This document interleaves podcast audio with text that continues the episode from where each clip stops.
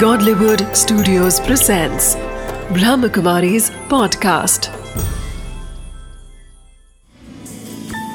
Wisdom of the day with Dr. Girish Patel. नमस्कार ओम शांति एक छोटी सी बात है आप खुद ध्यान देना इस विस्डम को अगर आप समझेंगे तो आप में बदलाव आ जाएगा हम सबने अनुभव किया है कि हर व्यक्ति अपनी गलती पे एक बहुत ही पावरफुल वकील बन जाता है। वह कारण बता, ऐसा हुआ, ये हुआ, इसके कारण हुआ।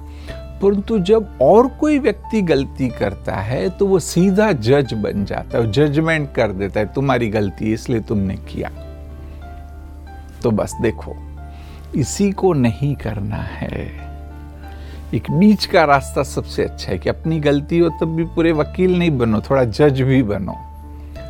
और जब दूसरों की गलती हो, तब भी सीधे जज नहीं बनो, थोड़े वकील भी बनो कि वैसा क्यों हुआ? शायद उसकी परिस्थिति कुछ ऐसी रही होगी, उसका भी अपना नज़रिया होगा, बहुत सारी चीज़ें संभव है। तो जब इसमें भी आप बीच का रास्ता अपनाएँगे तो आप खुद पाएँगे कि आप एक तो अपने आप में बदलाव लाएँगे और जब औरों की गलतियाँ हैं उसको भी थोड़ा आराम से स्वीकार कर पाएँगे Om Shanti Wisdom of the day. There is a self serving bias. That is, when we make a mistake, we become a lawyer for ourselves. We have a tendency to justify our behavior by blaming the situation or someone else. But when others make a mistake, we become a judge, labeling them as foolish or unwise.